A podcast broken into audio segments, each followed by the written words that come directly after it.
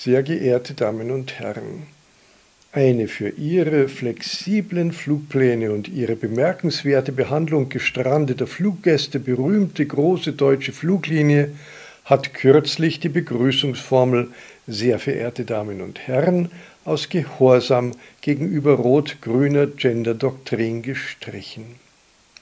Vielleicht ziehen es nun die solchermaßen Ausgeladenen vor, sich durch eine andere Fluglinie transportieren zu lassen. Und nochmals und aus vollem Herzen, sehr verehrte Damen und Herren, liebe Zuhörerinnen und Zuhörer. Vielleicht haben Sie es ja schon bemerkt, ich habe mit Politik nicht viel am Hut. Ich lese keine Welt am Sonntag, finde das aufgesetzte Betroffenheitsgehabe der Tagesschau-Moderatoren peinlich, bin keiner Partei zugehörig und habe in meiner Praxis noch nie einen Patienten mit dem neu erfundenen dritten Geschlecht oder gar keinem Geschlecht gefunden. Als ich vor einigen Tagen früh die Augen öffnete, rieb ich mir selbige in grenzenlosem Erstaunen. Die Republik, das heißt die infolge einer selbstgeschaffenen Erbfolge bis in alle Ewigkeit amtierenden Demokraten, waren mit bloßem Auge nicht mehr von einem gackernden Hühnerhaufen zu unterscheiden. Was war nur geschehen? In einem waldreichen und landschaftlich sehr reizvollen Gefilde Thüringens soll angeblich eine freie Wahl stattgefunden haben. Nur sehr selten erfreut sich Gewählte oder Gewählte einer so ungeteilten Zustimmung des Volkes, dass absolute Mehrheiten zustande kommen. Und genau dieser denkwürdige Fall schien sich nun zugetragen zu haben. Das Schlimme daran war, das Volk aus freien Stücken ganz anders entschieden hatte, als es die Erbfolgedemokraten und die von ihnen bezahlte Jubelpresse vorab genehmigt hatten. Wie berichtet, soll nun geprüft werden, ob der Wahlsieger die Voraussetzung zu siegen überhaupt erfülle. Die Prüfung wiederum obliegt der Behörde eines Landes, an dessen Spitze ein Ministerpräsident steht, der sich früher wegen des Verdachts kommunistischer Umtriebe des lebhaften Interesses des Verfassungsschutzes erfreute und der sich das Ende dieser Observation mit dem Argument erstritten hatte, er sei schließlich frei gewählter Vertreter des Volkes. Und so stellt sich die Sache nun für den unbedarften Beobachter dar.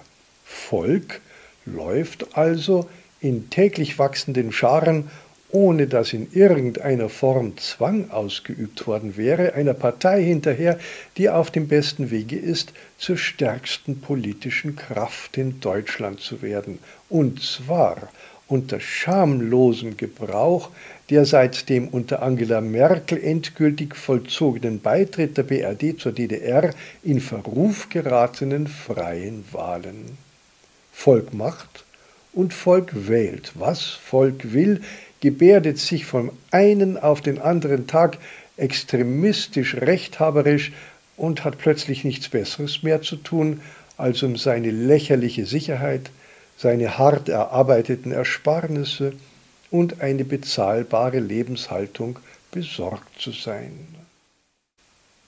Das wiederum ist wie man den Verlautbarungen der Propagandaabteilungen des Innenministeriums und des obersten deutschen Gerichts entnehmen darf, zutiefst delegitimierend und undemokratisch und widerspricht allen von Erich Mielke, Nancy Faeser und Petra Pau aufgestellten Regeln eines geordneten deutschen Staatswesens. Deswegen empfiehlt es sich auch, den Namen dieser Partei besser nicht öffentlich oder nur mit verstellter Stimme zu nennen, möchte man seine Karriere im öffentlichen Dienst und bei der deutschen Lufthansa nicht gefährden. Und deswegen kann ich Ihnen auch nicht sagen, wie diese Partei heißt. Nur so viel, dass sie in der Mitte ein kleines, wackeliges F hat, ein kleines F nur, aber immerhin groß genug, um die ihm täglich zuströmenden Tausenden von neuen Wählern aufzunehmen. Soweit ich in der kurzen Zeit herausfinden konnte, ist die Partei mit dem kleinen F in der Mitte am 6. Februar 2013 im schönen Taunusstädtchen Oberursel aus den aus wenigen Überlebenden der durch das Merkel-Regime in Grund und Boden gerammten deutschen Konservativen hervorgegangen. Die verbliebenen Merkel-Opfer treiben seitdem ebenso hilf- wie führerlos, den Launen des Wetters ausgeliefert, immer weiter nach links, was von dem Mann im Ausguck regelmäßig als extreme Rechtswendung aller anderen missverstanden wird. Wo laufen Sie denn? Wo laufen Sie denn hin, mein Gott? Wo laufen Sie denn?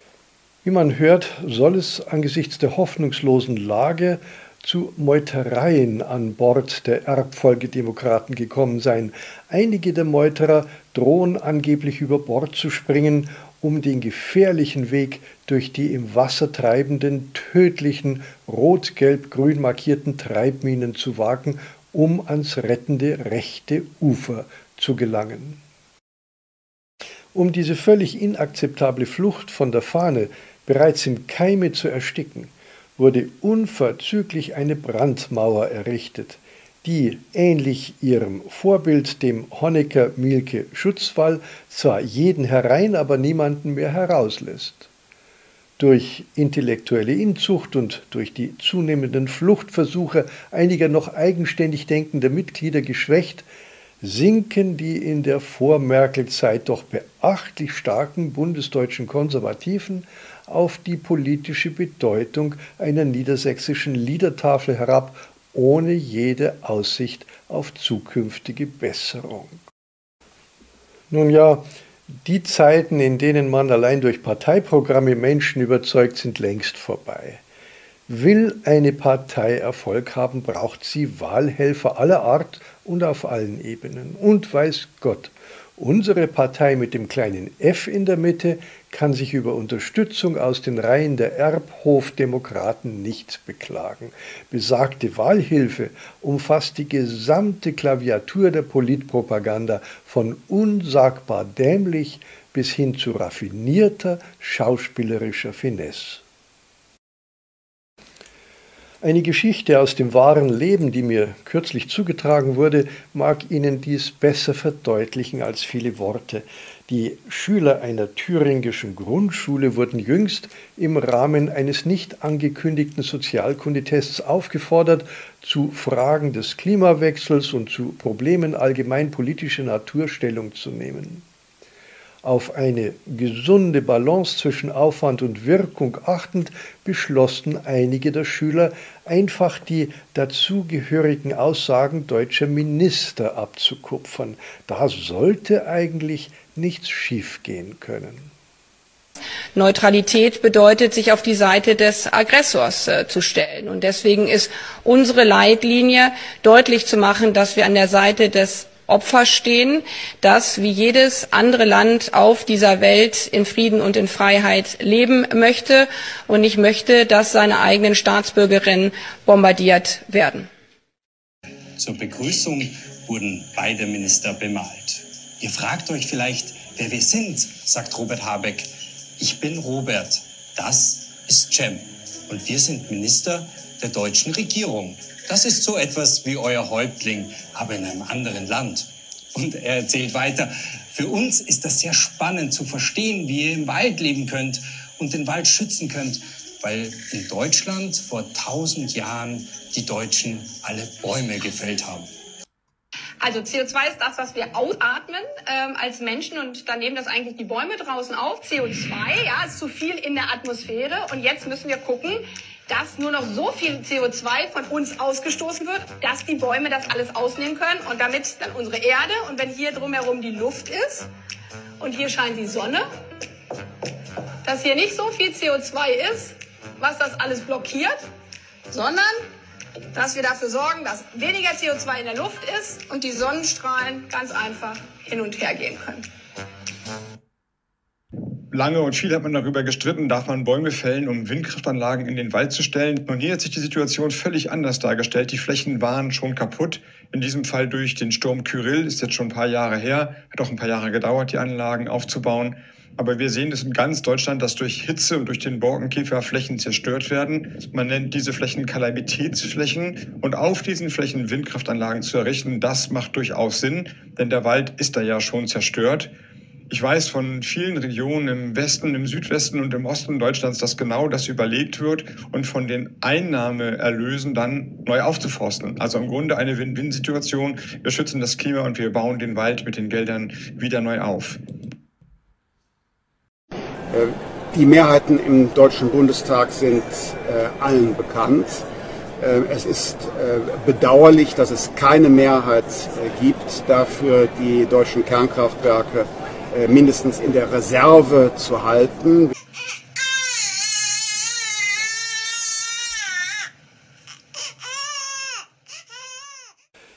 Das Ergebnis war allerdings ernüchternd. Die Grundschüler wurden von ihrem Lehrer strafweise aufgefordert, ihr Plagiat vor der Klasse vorzutragen.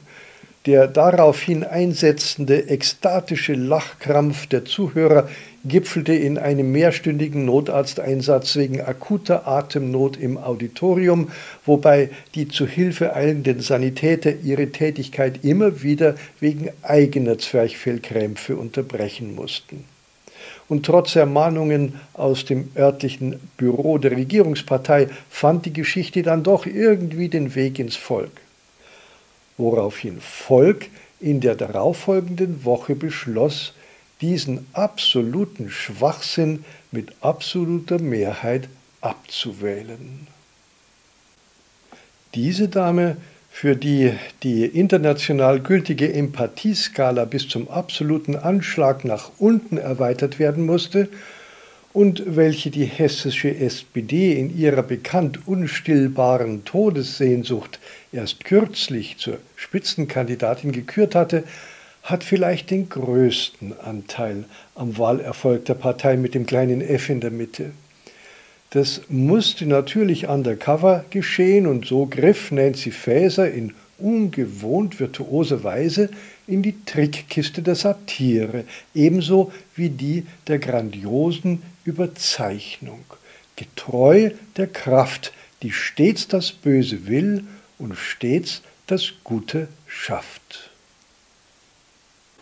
Nachdem ein nicht unbedeutender Teil der hessischen Bevölkerung der Einführung der Scharia in ihrem Land nicht mit der befohlenen Begeisterung folgen wollte, wurde unter Wahrung strengster medienwirksamer Geheimhaltung nach monatelangem öffentlich geheimen Casting der Hauptdarsteller und nach gründlicher Auswahl der bereits viele Wochen zuvor von Drehtag und Drehorten unterrichteten Vertreter der Jubelpresse der Fäser Tatort-Krimi mit dem Titel Knieschuss gedreht und sofort darauf gesendet.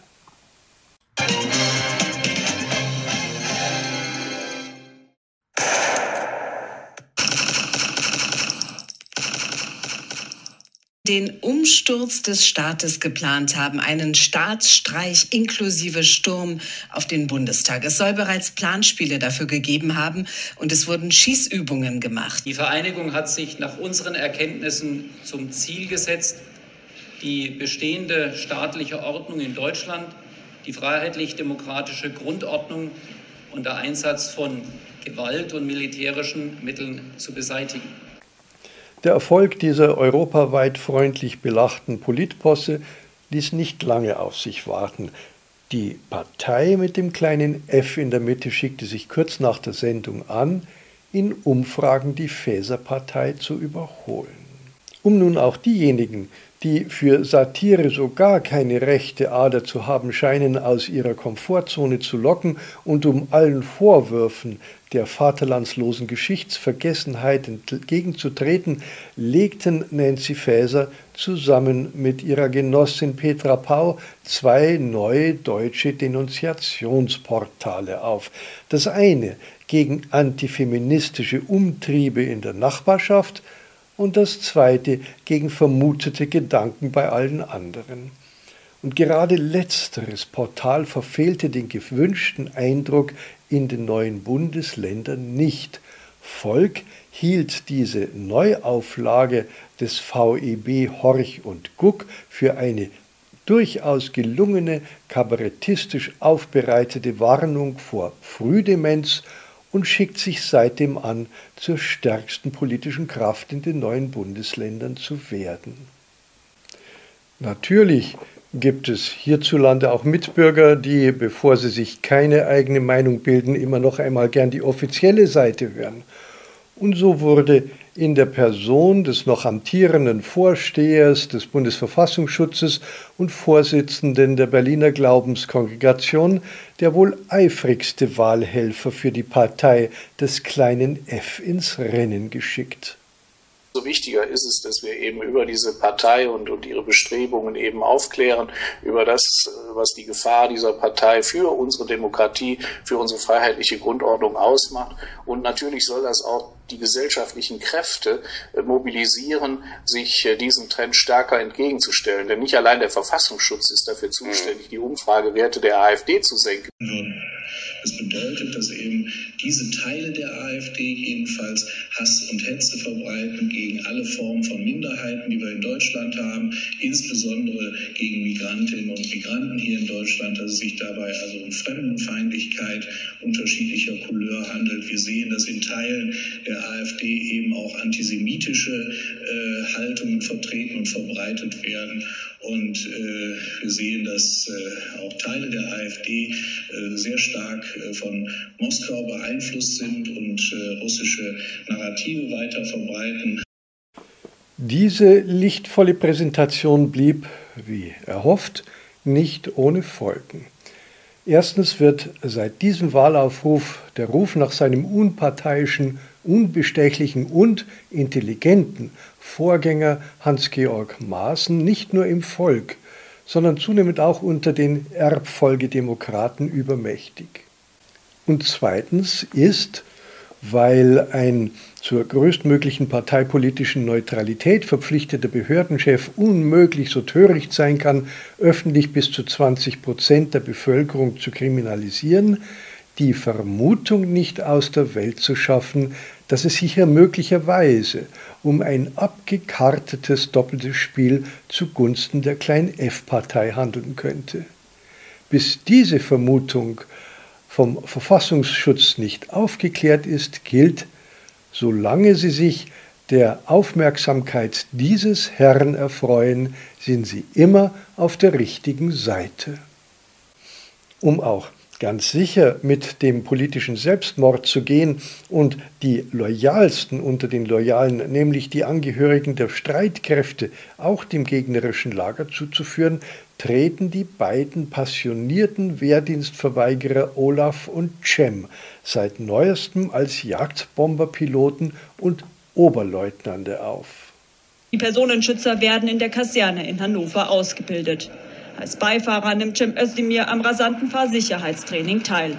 Wasserfontänen, Vollbremsungen und waghalsige Wendemanöver inklusive.